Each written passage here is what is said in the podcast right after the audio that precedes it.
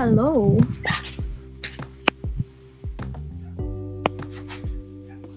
So, ayun. Medyo hindi ko habol ang listeners for this space. And I'm not even sure if naririnig ba ang sinasabi ko. I'm not sure if like the mic is working properly or maayos yung connection ko.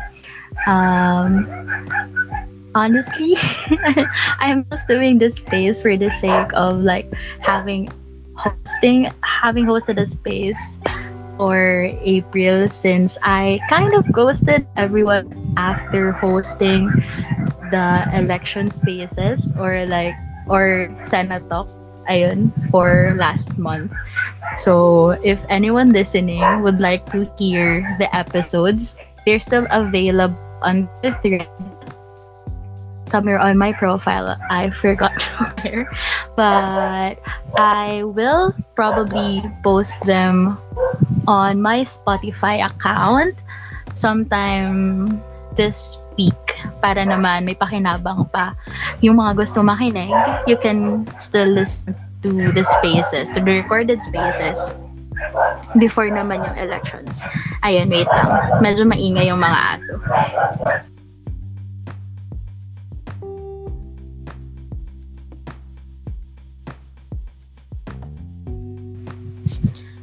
Ayan, maingay nga yung mga aso. Wala tayong magagawa. But as I was saying, uh, wait lang, naririnig ba ako? Can you just, uh, can you guys react if naririnig ako ng maayos? Or may problem yung connection ko again? Naririnig ba? Hi! Hi! So, ayan, okay uh, ayan nga, as I was saying, hindi ko masyadong habol yung listeners for this episode since this uh, this topic I'm not saying na hindi important tong topic na to ah. pero it's it's something I would like to talk about more or I would like to expound more on uh, on a later space pa siguro and with uh, with this guest I have in mind kasi hindi pa siya pumapayag. So, ayun, parang konting intro lang, ganon. Tsaka, I think I'm just using this as an excuse to ramble since I'm kind of bored tonight and natapos ko na yung gagawin ko kagabi. So, kind of rest. Dapat rest ko tonight. Pero yun nga, sabi ko nga, na-bore ako. So, ayun, bigla ako napaschedule ng space. Kaya pagpasensya nyo na kung mostly ramble. Pero if dati naman na kayong listener, alam niyo na mostly ramble yung ginagawa ko in these spaces. Pero ayun guys, if you want to um to speak during any point sa space, you are most welcome to request and access for the mic para naman may kasabayan akong dumaldal dito. And I would love to hear your opinions on the topic. So please don't hesitate to request a mic access. Okay? Okay. So, ayun na nga. ayun. Uh, nakalimutan ko kung anong name ng cafe or like the events uh, ayun, I'm pretty sure cafe yung nag ano, yung nag um pretty sure cafe yung na what do you call this? Nag-invite sa akin nung Women's Month to like host a space about feminism but I had to decline. I'm so sorry. Kung sinong cafe man yun or if you guys know the cafe na nagkaroon ng event during Women's Month I had to decline their invitation to talk about feminism because aminado naman ako, I'm not that knowledgeable and I don't think I'm credible enough to host a space uh, based on the topic. And yung dalawang um, naisip ko na guest to uh, to call up with me for that space nga. They, both of them weren't available so nag-decline ako. But, ayun nga, paulit-ulit, nakaloop yung sinasabi ko. I'm so sorry, sabog. Ayun nga, as I was saying kanina pa, um, parang intro, intro ano lang to, intro space and I'm not planning to like have this space drag on for like a very very long time or like the usual two hours na umaabot ng midnight. Uh, Kasi ayun nga, intro space siya for a space I am planning to host with this person na hindi pa rin siya pumapayag up until now kasi kinakabahan daw siya. Pero ayun, we're gonna talk about feminism and stuff. Pero, for tonight, I would like to discuss a little, just konti lang, about gender stereotype and how we can um, do our own little ways, in our own little ways, break gender stereotypes. Hindi lang, originally kasi, originally kasi I was planning to uh, to discuss like how to break gender stereotype at work. Pero, uh, na-realize ko, uh, yung mga nakikinig mostly sa spaces ko, hindi pa naman lahat nag-work. And most of them are, most of you guys who are listening are college students or some are even still in senior high school or junior high school. So, ayun.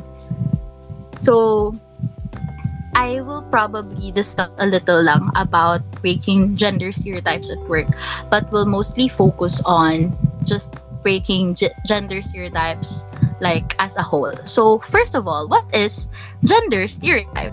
So, stereotypes like in general are this ano um are these concepts or ideas na people use or this is us collectively as a society used to make an impression on someone, of someone, parang shortcut siya na parang kahit hindi mo pa yung tao or this certain group or whatever based on just stereotype na impose sa'yo from your childhood, ganyan, or from the environment that uh, that you grew up in or the environment you always move around. Yung stereotype na na-impose ng system, kumbaga. Yun yung parang nagiging basis mo na to judge someone or para magkaroon ka ng first impression about that certain group. Kahit never mo pa naman sila naka-interact or if hindi mo pa talaga sila kilala. Ganun. Kaya nga stereotype. So, if familiar kayo sa fallacy, it's one of uh, the logical fallacies listed. Yung ano siya, um, uh, it's a uh, bitch. Ikaw ko yun. Parang ano siya, uh, logical, mali sa logical um, link. Hindi ko makuha yung term. Basta gets niyo yun. Logical fallacy siya. Yung stereotyping. So, hindi ibig sabihin na ganito yung isang uh, isang person or isang species species, isang sample from this group, ganito na yung buong grupo. So, you can't say or you can't claim na girls love pink because not all girls love pink. So, actually, yun, isa yun sa pinaka, ano, isa yun sa pinaka malaking gender stereotype na meron ang society as a whole na ang colors may gender. So, it's very common, especially ngayon. Like, oh my God, tanda na. Pero, super common yun sa mga post ang friend. Kasi ito ha, alam ko RP, RP, ano, RP platform, pero um, everything I think nasasabihin ko during the spaces will be mostly OOC. So, I'm, anyways, Nemo, Nemo. Hmm. so, ayun, like lately, past past two years, I think, uh, more and more people I am associated with, my friends, um, some acquaintances, parang napapadalas yung pag-post nila ng mga gender reveal, mga baby shower, ganyan-ganyan. Tapos it's very common na uh, kapag gender reveal, ang ginagamit, di ba, pink and blue. And pink always represents girls and blue represents um, the boys. Tapos, pa yung magkakaroon ng uh, ng gender reveal cake na for example, ano yan? Wheels or heels. Syempre, wheels stands for like magkakaroon ka ng baby boy and heels magkakaroon ka ng baby girl. Or we also have ano yun? ribbons or free throws. Like ribbons for the girls, free throws like for the guys kasi they play basketball or whatever, ganyan. So, ayun pa lang, sa concept pa lang na yon ng gender reveal for the babies, hindi pa nga lumalabas. Parang ano pa lang siya, zygote. embryo. Ano ba tawag doon sa pinakamaliit na ano? Basta yun, super maliit pa lang siya. Hindi pa nga siya nagkakaroon ng uh, hindi pa nga siya nagkakaroon ng sarili niyang consciousness, hindi pa siya nailalabas sa world. Nai-impose na sa kanya yung idea ng society kung uh, ano yung dapat sa babae, ano yung dapat sa lalaki. Hindi pa nga siya lumalabas, sinasabi na dapat kung babae siya, magustuhan niya dapat yung pink. Or kung lalaki siya, dapat magustuhan niya maglaro ng basketball or dapat magustuhan niya maglaro ng mga with toy cars or whatever, ganyan. So, this type of um, thinking is actually very detrimental to one's development. Kasi, hindi mo, ano, uh, we're, we're all well aware naman, di ba, na formative years ng kids, ang um, Kasi this is where uh, the brain is still like actively acting like a sponge for new knowledge, for new concepts, ideas, ganyan-ganyan. And it's very detrimental to our uh, to us as a whole or like as a person in general, very detrimental when our parents mismo or the environment that kung saan tayo parang namulat, ini-impose agad yung stereotype na na-impose din sa kanila generations before. Kasi hindi ka nabibigyan ng ano, parang holistic development in a sense. Kasi if you are a guy, you are expected to just play with cars or to just uh, have interests in guy things like um, hindi ka ano yan parang they will look weird if you start uh, start playing with dolls or maglaro ka ng ano yun, ng luto-lutuan, yung mag magi-kitchen-kitchen kayo, ganyan-ganyan or maglaro ng bahay-bahayan. O ba? Napaisip ako. Pero yun, um, as, ano, parang simula pa lang pagkabata, the stereotype, uh, this gender stereotypes, uh, parang nababawasan na agad yung possibility mo as a person na mag-explore kung ano talaga yung gusto mo. Kasi parang given na na eto yung gender mo, eto lang yung options mo. Hindi ka bibigyan ng 100% ng options mo. Parang automatic 50% only. Kasi eto yung gender mo. Ganon. So, wait, ano na bang, ano na ba sinasabi ko?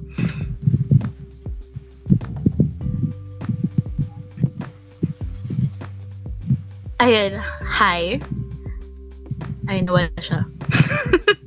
Guys, if ano pala if you want to talk or if you want to share your thoughts sa kung ano man ang sinasabi ko at the moment, you are more than welcome to request access sa mic and I will gladly give you access para naman may kasabay akong dumaldal dito.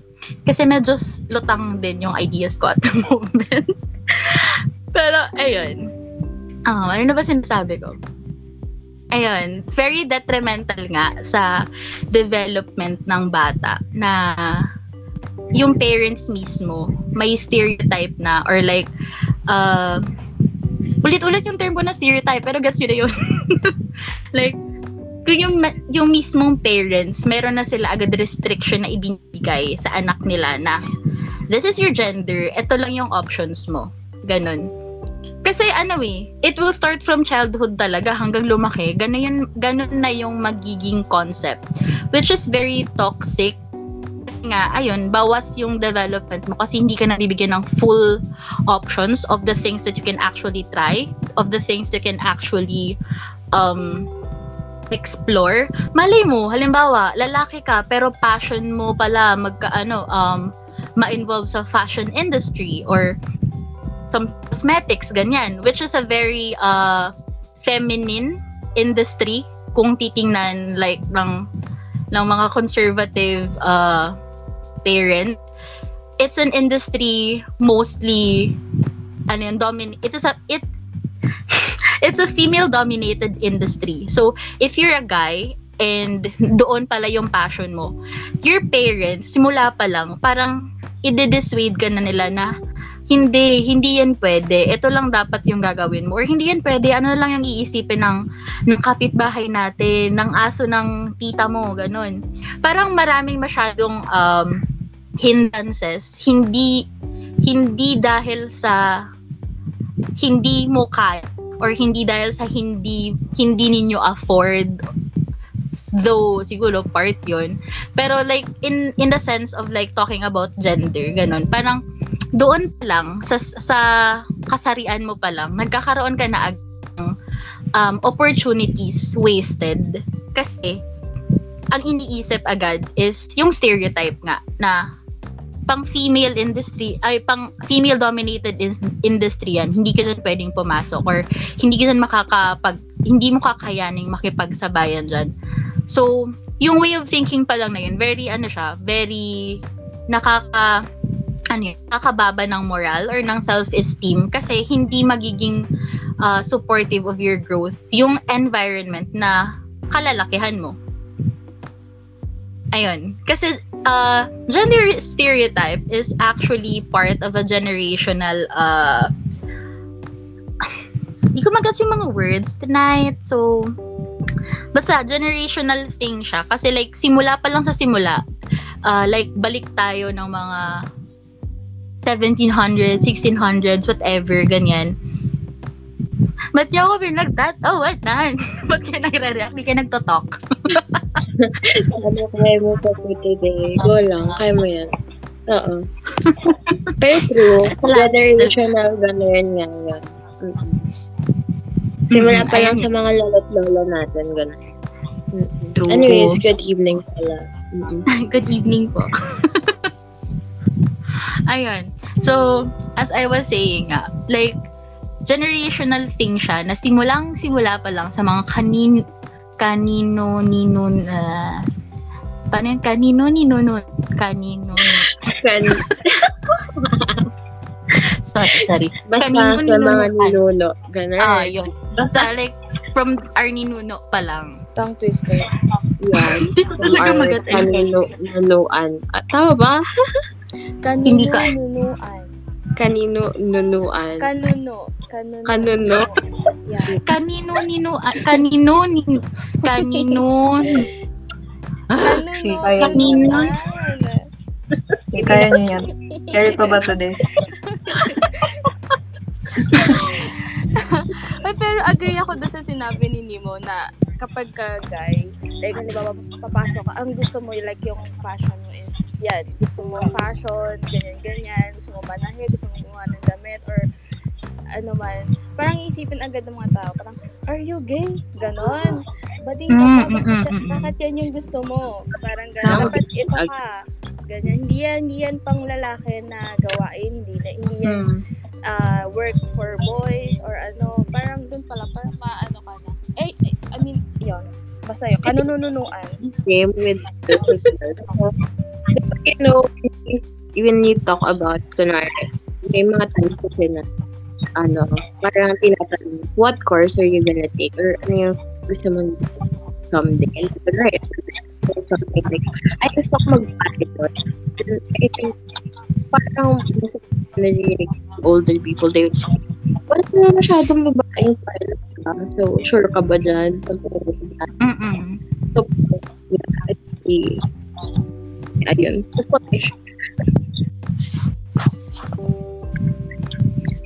Ayan nga. So, ano yun, uh, gaya na sinabi ko kanina, yung mismong environment natin, nagigit siyang ano, detrimental for growth. Hindi sila nagiging super supportive. Kasi nga, na-instill na sa utak, like since childhood, because of generational thing. Hindi ko makuha yung word. Ayun, na-instill na sa kanila, sa parents natin, sa mga parents nila, sa mga ninuno nga, na may certain niche lang for genders. Like, may niche lang for uh, ng careers for a certain gender. Hindi siya nag-overlap. They can't overlap and they can share like responsibilities or whatever. Kasi, um, based on gender stereotype din, guys apparently um, are more skilled when it comes to engineering jobs, science, math, like that. And females or girls are more skilled when it comes to linguistics or um, yung mga abubot, ganun. For some reason, hindi ata ako babae. Pero, ayun nga. Uh, ayun, it's a generational thing. Kasi if we look at history, like from the very start pa lang, kahit taong tabon era, I think. Ayun. Girls, ay hindi, wag natin taong tabon era kasi wala akong magagawang example. Pero isipin na lang natin like, um, dito pa lang, nung pagdating ng mga Spaniards and other colonizers, um, hindi nabigyan ng karapatan yung girls to vote. Bakit? eh, affected din naman sila sa magiging result ng elections, right? Pero apparently, girls can't make um, logical decisions na hindi involved ang feelings. Um, girls are seen as emotional creatures ra- rather than um, logical ones. So, apparently, hindi maganda ano yun, hindi okay mag-decide ang babae kasi masyadong emotional. Ganon. Saka, uh, yung emotions apparently, nakakababa siya ng level mo sa society kasi it is seen as a weakness. Ganon. So, isa din yun sa gusto kong itackle or like i-address na generation, ah, generational na, na gender stereotype, yung about sa pagiging emotional. Kasi, uh, hindi, I mean, aware naman ata everyone na nakikinig ngayon na feelings. And then, sorry, sorry, joke. I mean, hindi joke na guys have feelings. Yung pagpa present ko lang. Anyways, uh, malaki yung uh, malaki yung percentage ng guys who suffer from uh, mental health issues like depression, anxiety, and whatever. Pero most of them professionals don't seek for help hindi nga professionals eh, kahit sa family, sa friends, ganun. They don't seek for help at an early stage na kasi they uh, yan kasi nga pinalaki sila na emotions or showing emotions showing that they need help showing they are hurting that they have feelings that they are human is a weakness. Ganon. It's a gender stereotype na kapag guys dapat umiiyak. Kapag guys dapat lahat lang bro bro walang ano walang ano yun? Walang iyakan walang emotional breakdown ganon. Kasi lalaki. Which is wrong.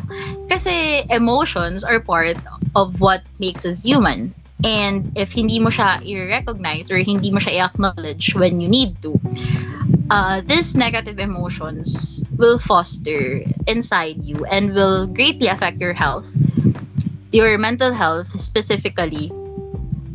And, ayun nga, since hindi masyadong nilalabas yung emosyon, hindi masyadong nagiging vocal, hindi humingi ng tulong kapag kailangan na, mas tumataas yung cases or yung statistics ng lalaki nagsasuffer ng mental health problems. And late na siya na-detect, late na siya natutulungan kasi most men would rather suffer in silence than break their macho image. Um, isang ano, uh, isang example. Hindi ko, syempre, hindi ko banggitan yung name. Pero, may isang, ano, isa to sa kinakaano ko din eh. Kinaka, kinabigat ng damdamin ko like a few months ago.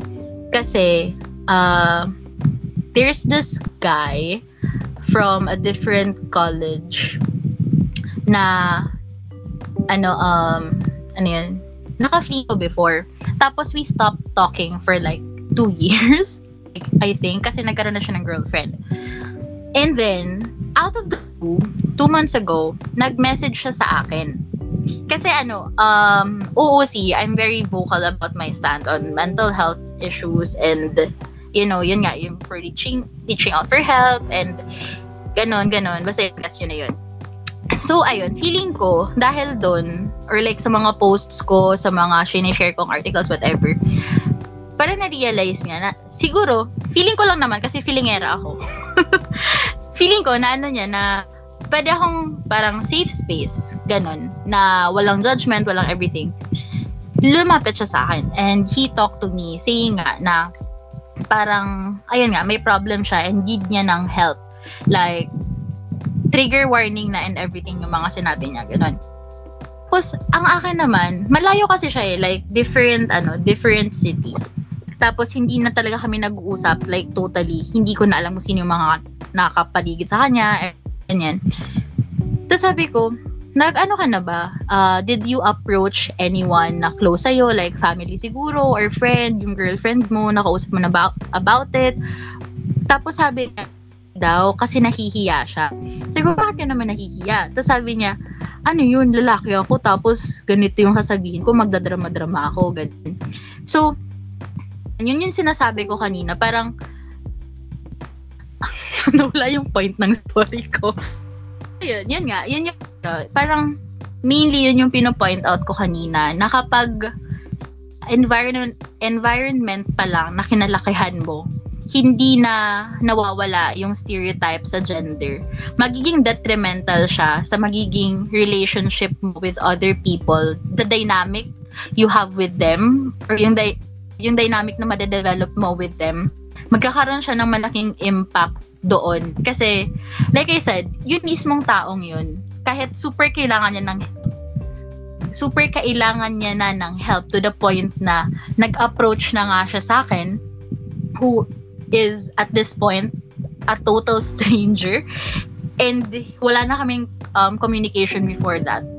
Nag-approach siya sa akin instead of approaching other people na mas makakatulong sa, sana sa kanya. Like, his family, his siblings, his friends, his girlfriend, ganun.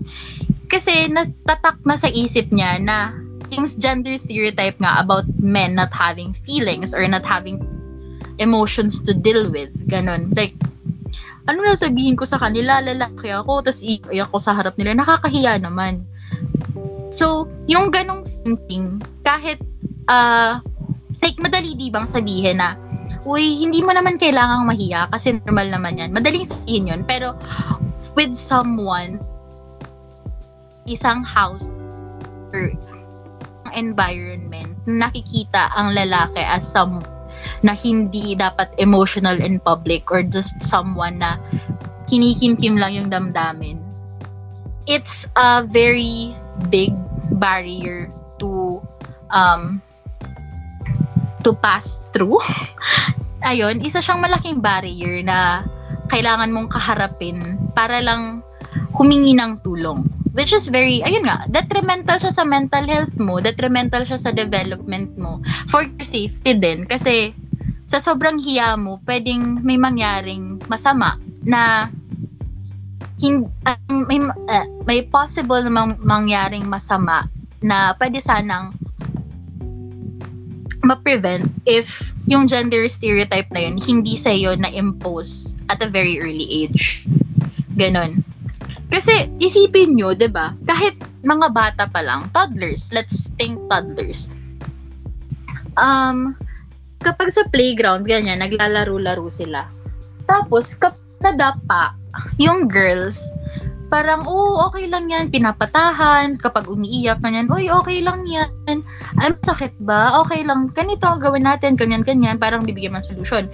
Pero kapag boys, mostly, yung nagkakasakit, oh, ano, iyak ka, huwag ka iiyak.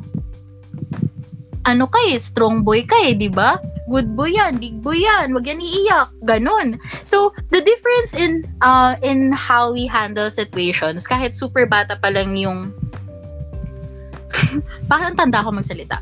Pero yun, the difference uh, in how we handle situations from childhood pa lang, it greatly impacts how people or how, yun nga, how people grow into ano yun, um, emotionally mature individuals na hindi nagpapa-apekto sa stereotypes na binabato sa kanila ng society.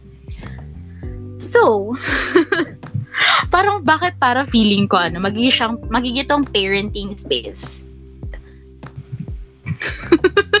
But ayun, yun nga. Uh, gender stereotypes are very ano, very last season. Last season.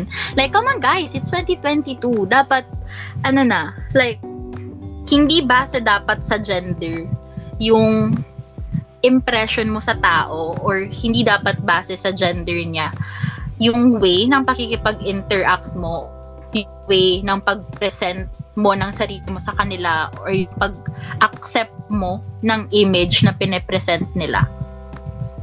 Kasi ayun, na-mention din ni Shena kanina na kapag uh, interested yung guy sa isang female female dominated industry or female or feminine na interest, ang isipin agad ng tao, ano sila? Like, gay or um, ayun, gay or bi or something, ganyan.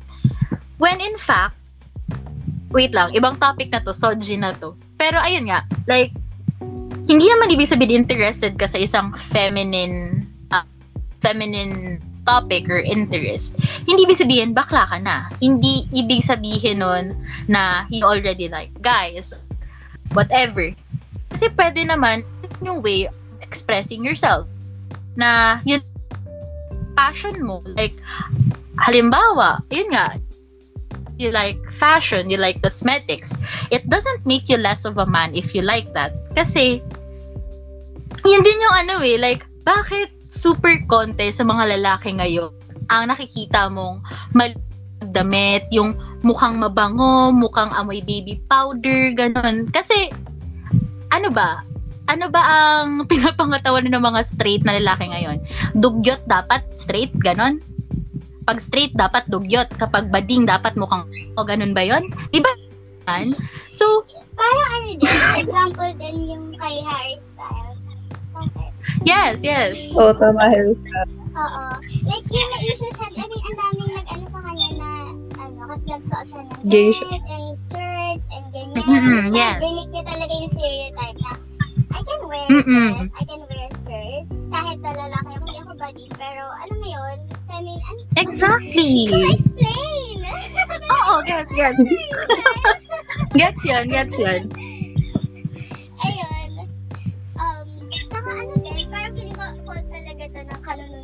Kanununuan natin. Sinisi talaga siya. Hindi. Ano kasi, ah, di ba kapag sa babae, kailangan, pag babae nasa bahay lang, ah, Mm. yung lalaki, sila dapat yung tatrabaho and all. Ganyan, diba ganyan dati, ganyan yung sinaunang ano, set up before. Ang babae dapat marunong sa gawaing bahay, mar- marunong ka dapat magluto, marunong, ah, kahit nga yung pagbuborda, parang naging subject ata Mm-mm, yes, yes. Like, parang yun talaga yung ano nila. Tapos kapag lalaki, parang roar. Parang, parang, ganun. So, lalaki. parang ngayon, tapos ngayon, yung nangyayari ngayon, na parang ang ano na, di ba, parang walang gender yung pagluluto, walang gender yung paghuhugas ng exactly. walang gender yung pag, paglilinis ng bahay. Kailangan, hindi, hindi naman ibig sabihin lalaki ka, Mm-mm, mm-mm. Parang nadala na siya ngayon. Pero, in generation kasi ngayon, parang, ayun nga, breaking na talaga. Parang, breaking free, ganon. Tama, tama. oh my God, nonsense ko. Pero ayun, sana gets niyo ako.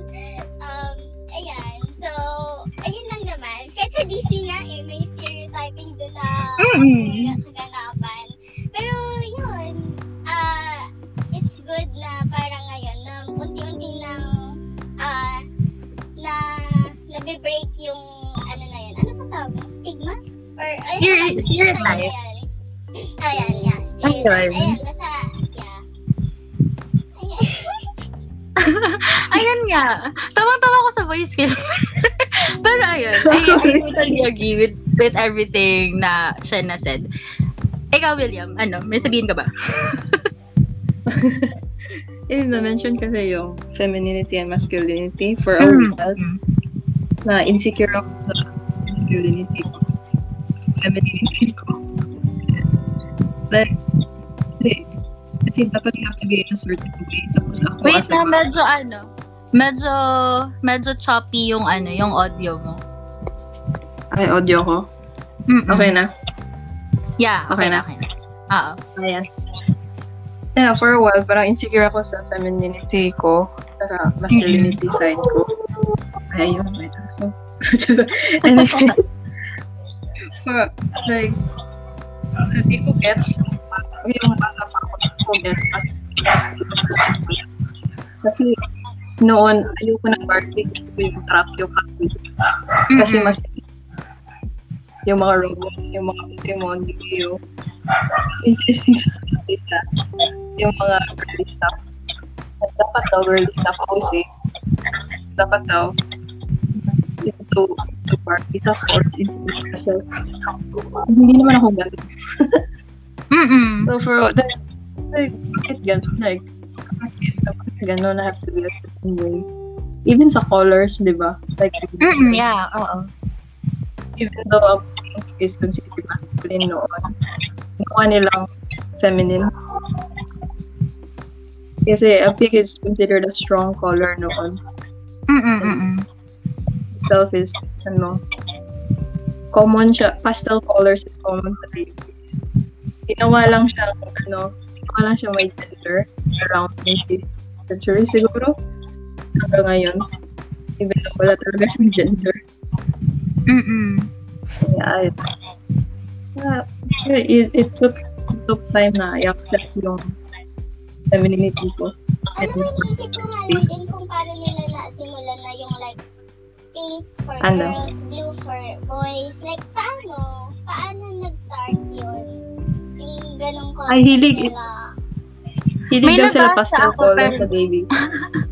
May, na, may nabasa akong article about that, pero nakalimutan ko na rin. Kapag nahanap ko, I will post na lang kung bakit yung colors nagkaroon ng gender bigla. Ganon. Okay. Trip lang nila. Sino kaya Ah, yun? sino ba feeling ko para trip lang lalaki. Parang, ay, tutulog babae pink. Oh, yun. Ganun ba? Pink kasi bagay sa Ayan. Pero, ayun nga, like, ano, like what Shenna said kanina, na this generation is very keen on breaking this gender stereotypes that has been plaguing our, our, our, ano, our, you call this, our society for centuries na.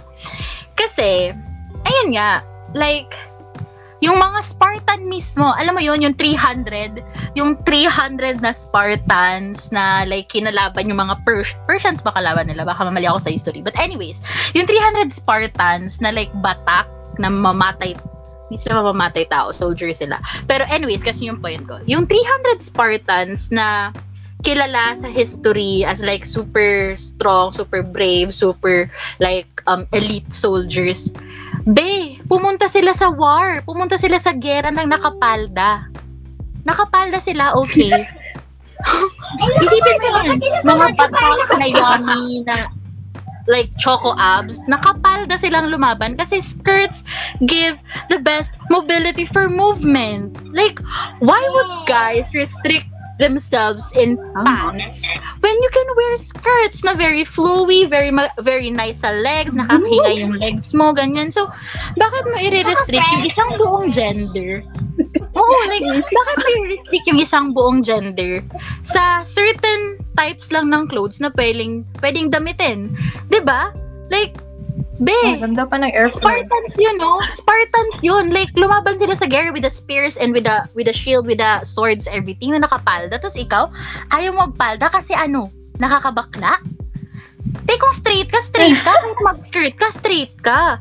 Kasi, ayun nga, eto din yung problema. Kasi hindi rin naman natin, hindi rin naman natin masisisi um, yung people for thinking na this certain types of clothes um, are only for a certain gender or like hin alam mo, yun nga, yung sa skirt, like, hindi naman natin masisisi yung guys. We're like thinking na na ay hindi, yung skirt pang bakla lang yan, pang babae lang yan. Kasi, yun nga, balik tayo, generational thing. Like, pinalaki ka na, ay, ano, gusto mo magpalda? Eh kasi ano, eto, isipin ninyo, may mga bata na syempre kinalakayan nila sa family siguro may ate sila or syempre may malamang may inay sila. May mama sila na nagsusuot ng skirt or nagsusuot ng dress ng duster sa bahay. Siguro hindi naman ano hindi naman um, imposibleng isipin, di ba, na at one point in their childhood, napaisip sila na, hay, baka pwede ko rin suulit, suotin tong dress na to ni mama kasi parang ang comfy, di ba? Ang flowy lang kapag gumagalaw-galaw, isahan lang kapag, kapag iihi, kapag magpupup or whatever, isang angat lang, carry na, di ba? So, at one point siguro in their lives, naisip nila na, ay, ang comfy naman ito, parang gusto kong itry. And at one point in their lives, syempre, kung nangyari yun, may isang lalaki sa family, may isang relative, kapatid, pinsan, whatever, tatay, na nagsabing, oh, ba't mo sinusot yung duster ng mama mo? Ba't mo sinusot yung palda? Bakla ka ba? Ganun agad yung tanong, ba?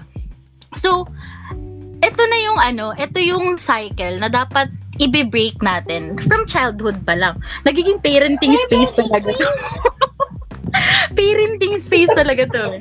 Pero ayun nga, like, ikaw mismo, oh, hindi na lang as a parent or whatever, kasi di ko alam kung yung mga underage pa sa mga nakikinig ngayon. Pero ikaw mismo, as like an ate, o yun, as like an ate siguro, o as a kuya, as a pinsan na matanda or whatever, kapag naririnig mo yung ganong bagay, wag mo nang gatungan na, uy, bakla ka, bakla ka, gusto mo magpalda, bakla ka. Wag nang ganun. Kasi, ang nangyayari tuloy, yung bata, lalaki siya na may takot na, ay, hindi pala pwede, hindi pwede kasi para lang to sa gender nila. Wag ganun. Parang nagkakaroon tuloy sila ng takot na mag-explore ng things na nakikita nilang ini-enjoy ng opposite gender. Ganun. Huwag niyo nang gatungan kasi as ano, as nakatatanda, mas may alam kayo about um, gender expression, mas may alam kayo about, eto nga, sa gender stereotypes na tinatry nating i-break for the younger generation. So, kapag nakita ninyo na yung pinsan ninyo, yung kapatid ninyo, yung kung sinong bata sa kalsada, ganyan, na gusto nilang itry yung pang-opposite gender na na clothes siguro or like interest, huwag niyo nang patungan or huwag niyo nang gatungan yung mga matatanda na nagsasabi ng mga very ano derogatory or nakakababa ng self-esteem na words. Instead, maging voice of reason kayo na kapag nakita ng halimbawa kapatid mo ang lalaki na gusto niya mag-dress-dress ganyan. Yan naman na, oh ano, bakit gusto mo mag-dress? Ang komportable no? Kasi ako gusto ko rin sana ganun kaso di sa akin bagay. Maganan ka na lang, 'di ba? Kung hindi mo bet mag-dress, wag mo sa kanyang ipa-feel na mali yung nafe-feel niya na gusto niyang itry yung bagay na yon.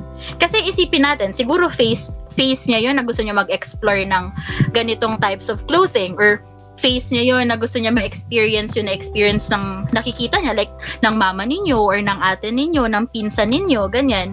Na, uy, parang ang ganda nung ano, ang ganda nung ginagawa nila or ang ganda nung gamit nila. Baka ano, baka nakakatuwa kasi kaya ginagamit nila. Gusto ko rin ma-feel yung tuwa na nafe-feel nila. Baka ganun lang, ganun lang ka-pure yung naiisip ng mga bata. So, wag natin agad-agad like i-label sila na, ah, baka bakla or baka tomboy, ganyan. Nilabel mo na agad. Eh, hindi pa nga, ano, hindi pa nga tapos yung development ng bata. Ito yung, yun nga, formative years. Ito yung phase nila na super wild sila mag-explore ng mga bagay-bagay, super wild sila mag-try ng different concept, different ideas. Kasi ito yung time na yung brain nila ina-absorb lahat ng information from their surroundings. So, kung yung mismong pag simpleng pag-try lang nila ng damit, simpleng pag-try ng color, ng laruan, ng activity, ma, ma ano agad, mahaharang agad ng parang nakakababa ng self-esteem na mga words paano na lang sila like magko-continue mag-grow, eh meron na agad yan sa back ng utak nila nagsasabi na, ay, wag na lang nating itry, baka ma-judge na naman tayo, or ay, wag na lang natin itry, baka mapahiya na naman tayo. Ganun. So, kung kayo na-experience yun ng kabataan nyo or kung kayo na-experience nyo yun like ngayon na pinapa-feel sa inyo na dahil lang sa ganitong gender mo, hindi mo na pwedeng gawin tong mga ganito ganyan. Huwag mo nang i-impose doon sa mga younger generation kasi what we are trying to do nga as this uh as this generation na very liberated ang thinking very like yun nga sabi ni Shana Marina gusto natin mag-break free sa mga generational pasakit na, na naabot natin or namana natin dapat tayo yung generation na mas magiging accepting sa younger generations hindi naman to the point na parang kukonsintihin mo lahat-lahat. But like, magi kang voice of reason. Parang ikaw yung bridge ng younger and uh, older generation. Ikaw na lang yung maging bridge, maging voice of reason na mag explain kung bakit ganito, bakit ganyan, or bakit mas okay yung ganitong way ng pag-explain, or bakit mas okay yung ganitong um, style ng parenting. Like, research and try to alam mo yun, ikaw na yung maging um, be the person that you think your younger self would love. Ganun na lang. Like, be that person you think your younger self would be, would feel the safest with. Ganon. Parang, ano, maging ikaw yung nanay or tatay na pinangarap mong magkaroon. Ang drama. Pero ayun, like, I think you get my point naman.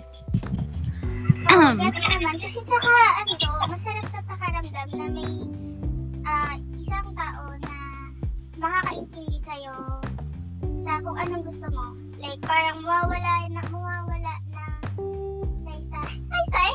Na visa? Ano ba? Mawawala ng se- sense? Hindi ko alam.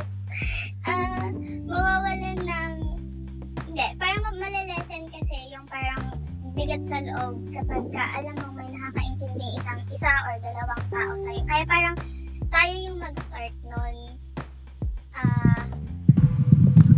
sa ayun, sa mga parating na generation ngayon. Like yung kung ano yung hindi natin na na feel or na experience before, parang tayo na lang ang mag-start. Tayo yung starting point. Parang ganon. Like, we're breaking free!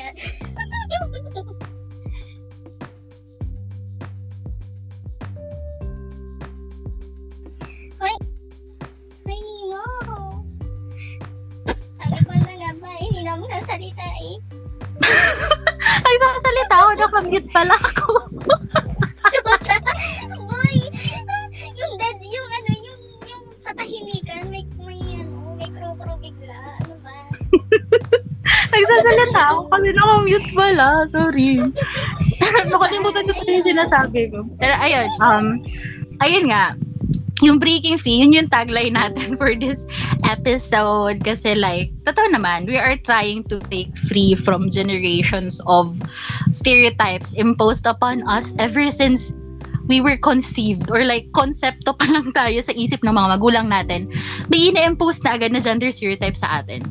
So, we are trying to break those stereotypes, those feminine masculine, ano yun?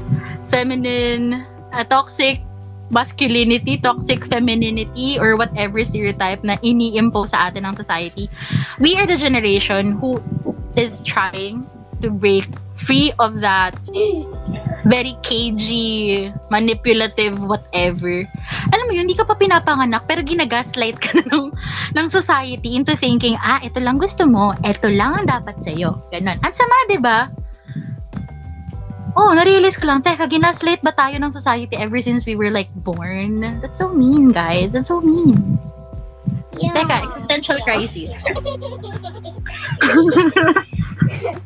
Pero ano din ah, parang na, naranasan ko rin ata yun nung bata pa ako, like mga 7 or 8 years old. Kasi parang sa street namin, oo, ito ah, ah, sa street namin, parang ako lang, ako lang kasi yung yung age bracket kasi is magkakalapit. Like, Mm-mm. ako, ako yung pinakamatanda sa kanila, na isang taon lang naman. Tapos the rest ng kids, eh, magkaka-age na. And then, puro boys sila. Like, parang ako, tala- ako lang talaga yung babae sa street namin na yun. And then, ayan, nagpe-play kami. Ano mo kung nilalaro namin? Either, Mm. uh, Chinese garter, 1020, or baby, Mm-mm. Jolen,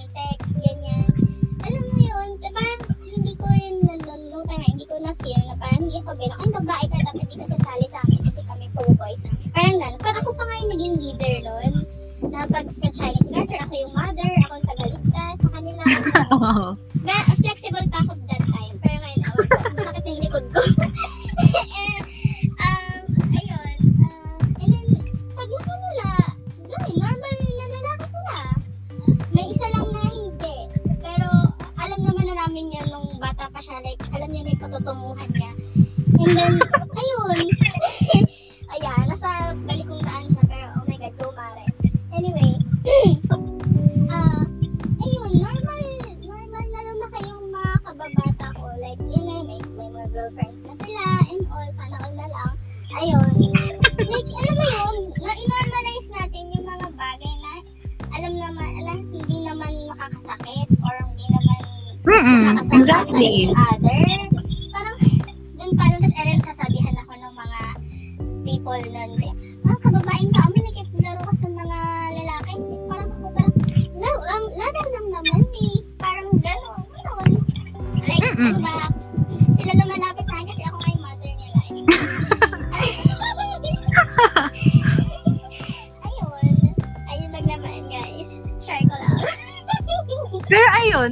yun, totoo yun. Like, kahit... Teka, sorry, natawa ako.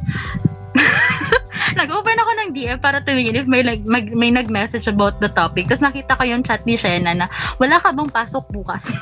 so, hello, may pasok po ako bukas. Um, anyways, ayan. ayun.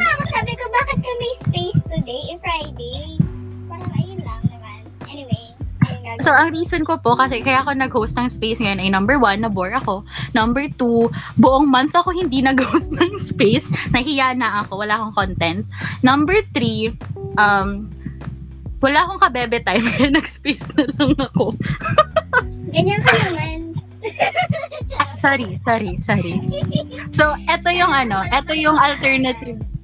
Eto yung alternative ko for bebe time. Kaya pagpasensyahan nyo ang daldal ko tonight. Ayun. Kaya, hi.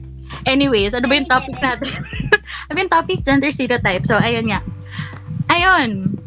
Teka lang. Nagpa-process yung brain ko. Um, ayan, ayan. Sige, So- ayun, as I was saying, very ano nga, very problematic kapag yung household or the people na you grew up uh, interacting with is very biased or ayun nga, may hino-hold or ini-impose na stereotype sa'yo. Kasi, nakaloop talaga yung sinasabi ko. Pero yun nga, sa as sa childhood mo pa lang, uh, influence na ng stereotype yung mga activities na pinapayagan ka nilang gawin or the things that they are exposing you to like yung sa mga laro, sa mga laro sa mga laro, sa mga ano, sa mga lessons, sa mga types of clothes, mga ganyan-ganyan, limited ng sobrang limited na because of gender. Tapos habang lumalaki ka pa, mas nai-impose yung stereotype sa'yo like Number one, kapag babae, hindi pwedeng umuwi ng mas late pa sa ganito, ganyan.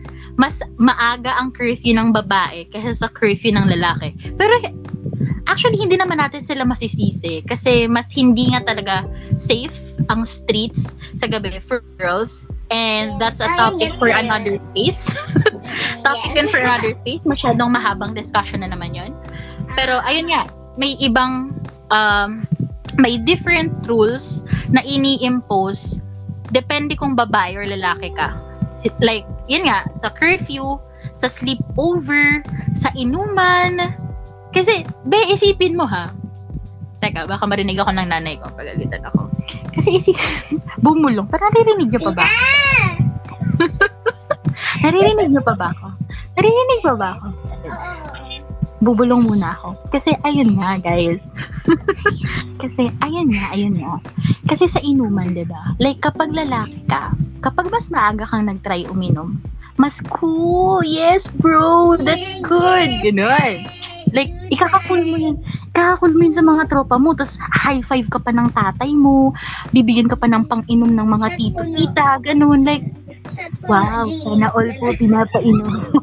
Ganon. Pero kapag babae ka, kapag nag-try kang uminom, tapos hindi ka pa graduate, like, big, kaltok sa ulo, maakakab mo, ganun. Like, hala, kapag nakainom ka na ng isang shot, Diyos ko, hala, buntis din kinabukasan. Like, ha? Bakit? Nasa shot ba ng alak yung sperm? Ah! ganun, like, bakit? like, ayun nga, as I was saying, very different yung rules na ina-apply for girls and boys as we grow up. Ganon. Pero siguro, depende din sa pagiging strict ng parents. 'Di ba? Pero like in general, especially in a Filipino household, ang rules for girls mas stricto compared sa rules for boys. Yes.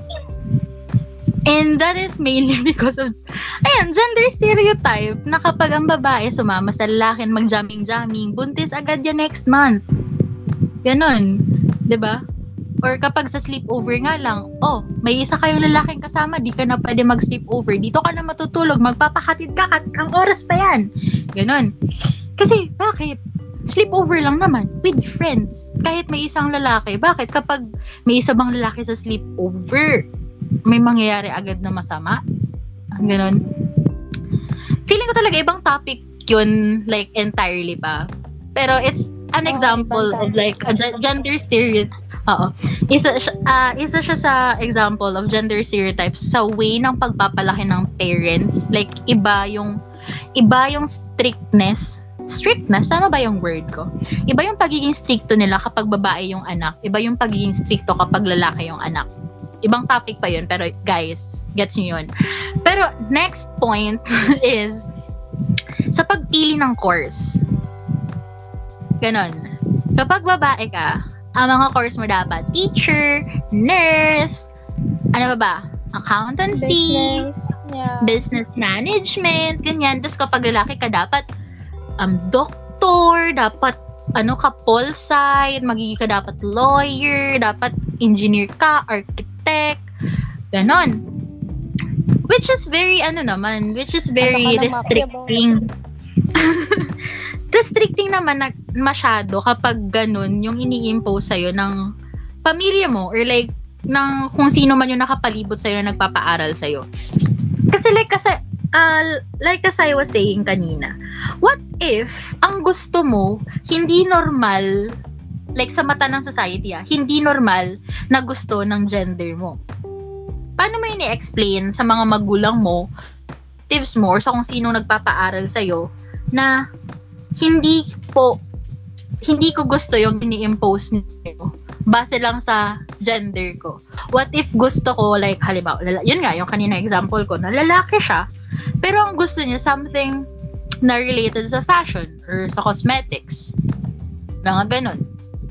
Or, ayun nga, bakit mo kasi i-impose yung mga ano, yung ah yung stereotype na na-develop centuries ago pa. Eh, di ba nga, tayo as a human, nag-evolve. Tsaka tayo, may iba-iba tayong interest hin- na hindi base sa gender. So, kung yan nga. Nakalog yung sinasabi ko. I'm so sorry. Na-distract yung brain ko. Pumasok kasi yung kaso.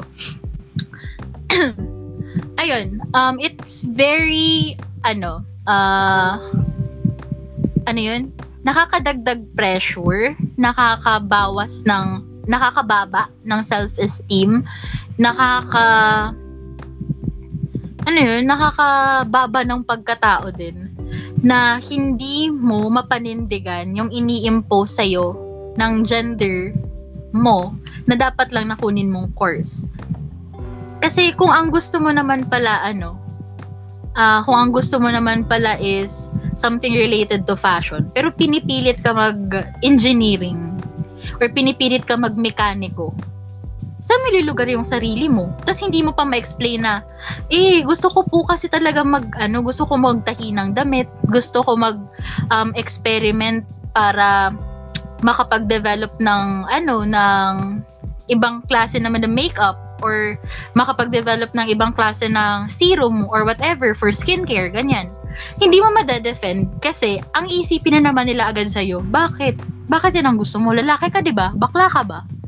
Ganun naman. So, mahirap i-defend yung interests mo, yung passion mo, kapag may bias na, may ano yun, may standing bias na yung taong kausap mo because just because of the gender that you are born with. Ganon.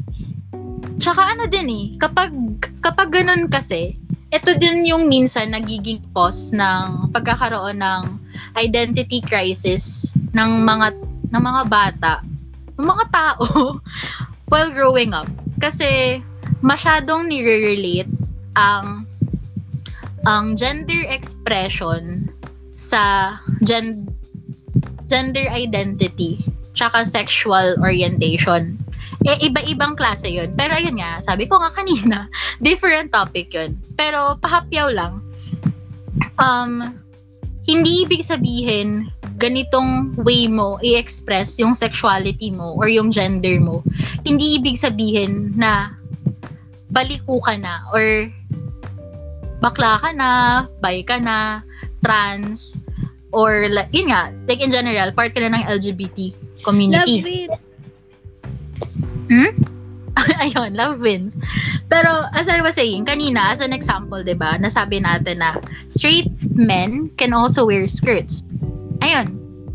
Yung pagsuot ng skirt, gender expression yon Hindi ibig sabihin nag-skirt ka, eh, ang sexual orientation mo agad, gay.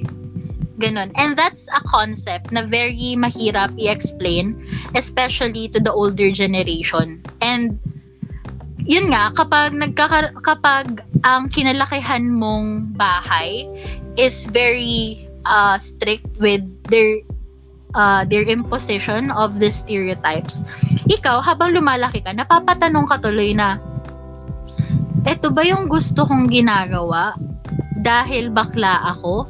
Or ito yung gusto kong ginagawa dahil dito ako komportable? Ganon. Kasi iba talaga yung identity, uh, iba yung gender expression sa sexual orientation and gender identity. Okay. Pero yung Soji, siguro i-discuss ko na lang siya sa separate space para mas magkaroon ng in-depth um, explanation nung different ano nga sexual orientation, gender identity and expression.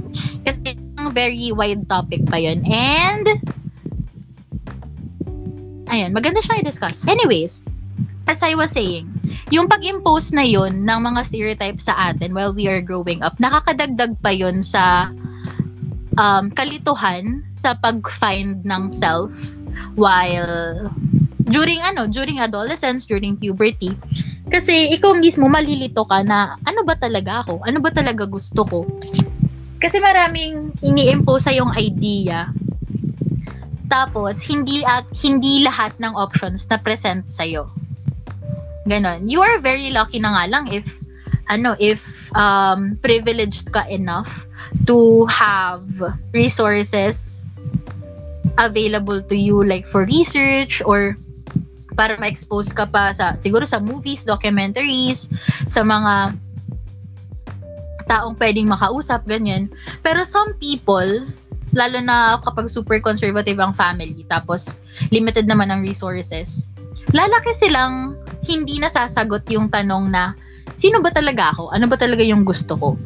Kasi mula pagkabata, um, ideas na ng ibang tao parang stereotype na ng ibang tao yung nai-impose sa kanila. Parang they didn't have enough time siguro or they didn't have enough freedom to get to know themselves. Ganon. Kasi pagkamulat na pagkamulat mo pa lang sa mundo, wala ka pang sariling consciousness. Ginagaslight ka na na, ito lang dapat. Itong circle lang na to, itong bubble lang na to, dito ka lang gagalaw. Ganon. So, na, dito nagkakaroon ng ano. Nakita na nila, ay, Mm-mm. secure na yung Mm-mm, mo na ganito na mangyayari sa'yo. True. Ganon. Super controlled na yung environment.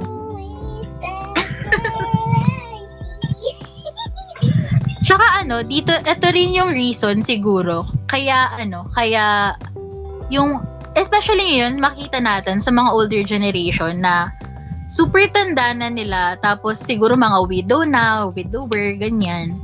Saka lang sila nag-out na, eto pala ako, eto pala yung gusto ko talaga, eto talaga yung dito ako masaya, dito ako komportable. Parang this is my truth. Like finally, I am um, owning up to my truth. Like super late na nila, na nila na realize kung sino talaga sila. Kasi during the time na dapat nagkakaroon sila ng um, pag-explore nga ng different passions or pag-explore ng about sa sarili nila, sa, sa sariling identity nila, ganyan, kinukulong sila into a very strict uh, bubble na based on gender stereotypes lang. So, ayun, para nagkakaroon sila ng late mga late bloomer, ganun, kumbaga, late bloomer sila. Kasi late nila nakilala yung sarili nila. Ano na ba ang topic ko? um, breaking, breaking gender stereotypes. medyo, medyo ano, nag-segue na yung topic ko. I'm so sorry. Normal Sabi, yan, normal yan sa Oo, kailan ba ako nagkaroon ng space na dire-diretso yung topic? Oo. Ay, may, may branches kasi talaga yan. Puno to Ah, eh. sorry, sorry. Sorry po. Pero as I was saying, as I was saying ay guys pala, hi. If gusto ninyong ano ha, if gusto ni kung may gusto kayong i-share na idea or whatever, pwede kayo mag-request ng mic access and pwede kayong dumaldal with me like live sa space or pwede kayo mag-DM, ganyan, para mabasa ko yung chika ninyo sa live, basahin ko na lang, ganyan. Para, um, like, ayan, taking gender stereotypes. Teka, balik tayo sa topic. Kasi dapat, ang i-discuss ko nga, breaking gender, stereotype, uh, gender stereotypes sa work. Lalo na kapag yung work na pinasukan mo, personal ano kasi to eh, per, sa personal experience, kapag yung work na pinasukan mo is male-dominated, it's very hard to ano yun, make a name for yourself. Yes. It's very hard to be recognized as competent. Kasi, ayun, personal experience lang. Um, architecture student kasi ako. Hindi na pala ako student. Architect's apprentice ako. Uh, underboard pa at the moment. Pero, ayun nga, like sa site mismo, ganyan. Kapag kumakausap ng, ano, ng workers, ng foreman, minsan, kahit ikaw dapat, kahit ako dapat, yung magbibigay ng instruction or kahit dapat ako yung parang may say sa kung ano yung gagawin or ng design or whatever.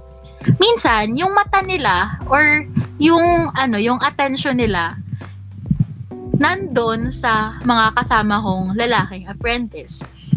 So, kahit mis- mismo sa ano, sa hardware, ganyan, ako yung nagsasabi na ako na, kuya, ganito po yung kukunin namin, tapos ganitong klase po. Pero minsan, hindi sila, hindi nila ako pinapansin. Nakaka-offend. Tapos kapag nagsabi yung kasama kong lalaki, pareho lang naman yung sinabi namin, saka sila makikinig. Ganon. So, it's very offensive minsan, yung gender stereotype nga, na nararanasan kapag uh, certain gender dominated yung field. Like, feeling nila mismo, uh, feeling nila hindi ka um, competent enough to handle the situation or hindi ka competent enough na mag-lead ng ganitong operation or whatever which is very offensive kasi pare-pareho lang din naman kami ng pinag-aralan. Pare-pareho kami ng nare-receive na information. Pare-pareho kami ng sinasahod ng job description ganun. So ayun, ang hirap mag-break ng gender stereotype, especially sa trabaho. Tapos especially if ang boss mo is yung gender pa ng nagdo-dominate sa field na yon. Kasi I also have this friend, uh, umalis na siya, good for her, umalis na siya doon sa sa pinagtatrabahuhan niyang firm.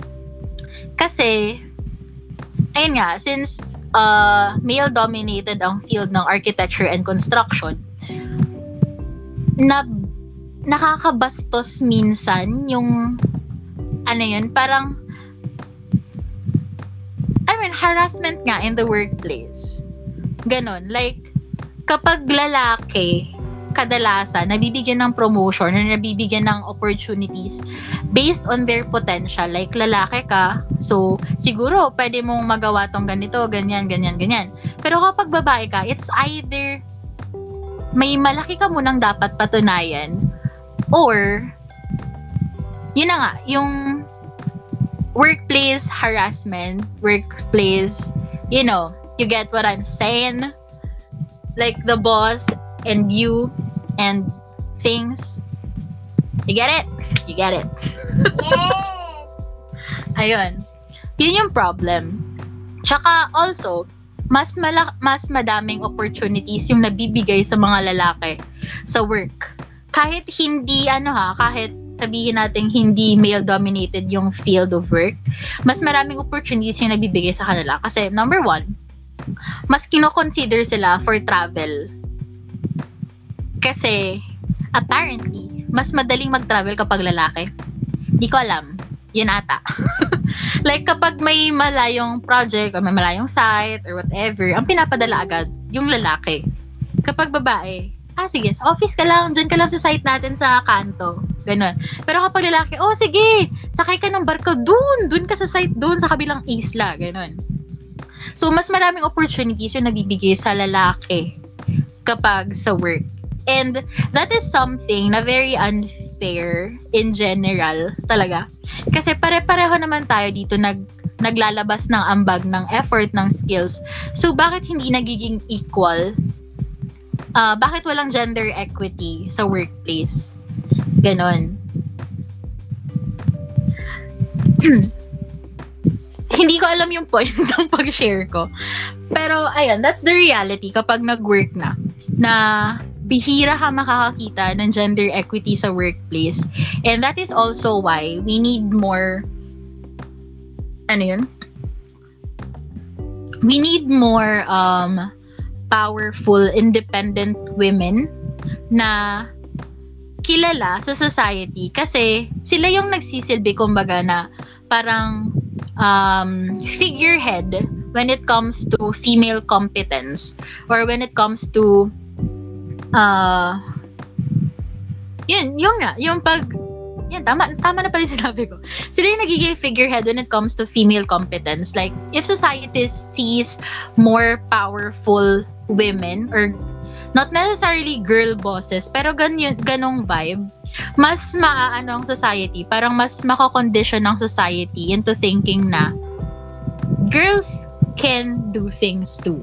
Ganon. So, ang pinaka goal talaga natin, kaya tayo nagbe-break na ng gender stereotypes, is to have gender equity. Ganon. And gender equity is a topic better to be discussed as a different space na naman. Ganon. But basically, gender equity is when we have pantay-pantay na rights, pantay-pantay na um, tingin or standing in society Ganon. And hindi siya ano ha, hindi ibig sabihin na we are fighting for gender equity is ibababa na natin yung currently tinatamasang rights ng males. Ang gagawin lang natin is iaangat yung sa babae para pumantay sa lalaki. Ganon. Kasi nga, equity yung pinaglalaban natin. So, this is why we are fighting to break gender stereotypes na wala nang babae lang or lalaki lang for this or that. Kasi lahat tayo pantay-pantay. Lahat tayo dapat may equal opportunities. Lahat tayo dapat may equal na say sa lahat ng bagay or lahat tayo dapat naka-experience ng kahit anong gusto nating ma-experience regardless of our genders. Ganon. So, that's what we are what we are fighting Yeah. for. Kaya, guys, sa, May, sa Mayo Siyam, sa May 9, alam niyo nang iboboto. Yung color pink po. Nangampanya. Pero honestly, ayun, um, if we let Lenny Pag may lead, BBM dito, ano, pero seryoso, if we let Lenny lead, if we put Risa Hontiveros again in the Senate, if we vote for Leila de Lima, if we vote for Carmen Zubiaga, for the powerful women to represent us in the Senate, to represent us in Malacanang, to represent the Filipinos, to like the world, mas magkakaroon ng tiwala yung society as a whole na, oh, etong leader na to, babae siya, pero kaya niya. Babae siya, kaya kinaya niya. Ganon. Parang, isa siyang malaking um, bagay if this powerful, independent, um, brave women win the elections. Kasi, they can be, yun nga, yung sabi ko kanina, they can be the figurehead for female competence. They can be very good role models for the younger generation to like, um, have the strength to speak their mind, to own their truths, to, alam mo yun, parang i-own lang yung gender mo na babae ako, powerful ako, kaya ko to. Ganon. Kasi, di ko naman sinasabi na kapag lalaki hindi kaya. Pero, ayun nga, masyado ng, uh, masyadong patriarchal lang society na ginagalawan natin ngayon. And most of the privileges are stacked against women. It's um, mostly for the guys. So, seeing this women in Philippine politics ngayon making waves of um, change, of hope, of inspiration. It's a very big thing to campaign for them and to actually see them win for this coming elections kasi they will make a change. They will make a huge statement na babae sila, kaya nila, napapanindigan nila yung trabaho nila and they are doing a great job. Ganon. Kasi, let's be honest, politics is a male-dominated field. It's a male, uh, parang male playground ang politics, especially in the Philippines. True. If napanood niyo rin yung Wonder Woman, yung part 1, may part doon na parang sinaboy si Diana or si Wonder Woman kasi parang yun sa sa ano ba tawag parang ano tawag din sa ano pagpupulong ng mga politics na ano parang pa kayo term Ah, Basta yun.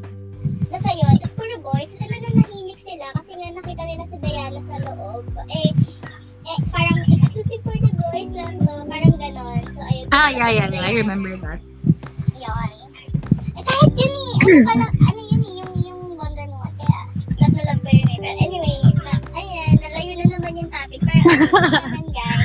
Pero ayun nga. breaking Ah, sige, news. go. Pero ayun. Ayun nga, as I was saying, and as shared din ni, ano, ni Shena, uh, commonly politics and like sharing of ideas or sharing ideas, concepts for like para mag ng ano yun, parang mag-bring about ng malaking society. Mostly, it's a male male thing. Kasi dictated by history na mga lalaki lang yung nagsha-shape ng whatever sa world. Ganon. Nico gets. Kasi kung iisipin natin, teka lang, nagigilang iba yung topic, feminism na yun.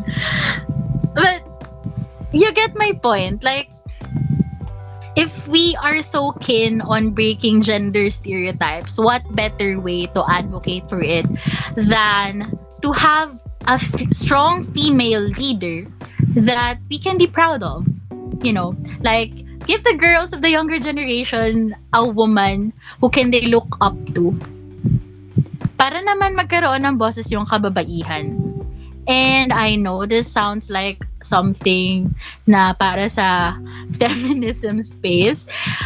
Pero ayun nga, we are advocating not just for uh, breaking gender stereotypes, but we are advocating for gender equity. So, kung ibinababa si Lenny, si Risa, si Leila, si Carmen Zubiaga because of their gender and how apparently being female is a weakness when you are a leader. Bakit mo sila kailangan ibaba? Because of the gender card. Hindi naman lalaki lang ang kayang mag-lead.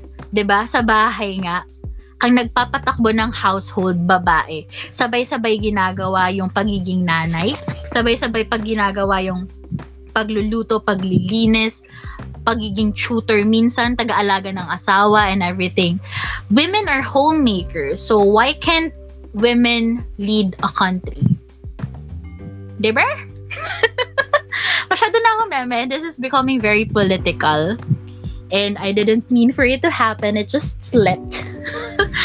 Pero, ayun. I am campaigning strongly for Lenny Robredo and if you are a voter, please on May 9, vote for Lenny Robredo. She is the leader we all deserve. She is the leader that will surely bring hope to the country and ayun. Kulay rosa sa bukas, guys. I think I will end this space on that note. Kulay rosa sa bukas. Let's all break gender stereotypes. Let's fight for gender equity and let Lenny lead. Amen? Tayo Amen. mag ano, maglagay ng ng nakaupo na sad boy. Okay. Tsaka guys, a little reminder also. Sa bawat Lenny sa balota, may isang Kiko Pangilinan kasama. Okay? Okay. Pero ayan, let's let's end this space on that positive note. Kaya, ayun, just uh, look out na lang siguro for another space announcement. Hindi ko pa alam kung anong topic kasi, ayun, hindi pa ako nakakapag-plan ahead for May. But, expect more spaces this coming May. Talagang nag-rest lang ako for April kasi naubos yung kaluluwa ko last month. But, I will have more spaces this May and Actually, we have a collab again. Secret pa ata. Hindi pa ata na-announce. Pero may collab na naman ako with someone for an event. And, ayan, interesting ang topic. As usual, hopefully. And marinig yun kayo mag-grumble. But, ayan. Anyways, it's getting late na. And I still have work tomorrow. So, thank you for listening. Thank you for staying with me up until ele- almost 11 p.m. na. So, ayun. Good night. And if you want to listen to the recording of this space, you can by checking my profile. It will be there, display recording. And I promise, gumagana yung recording. Talaga hindi lang ako nagsasalita sa simula. So, ayan guys. Thank you. And good night. Bye. Good night.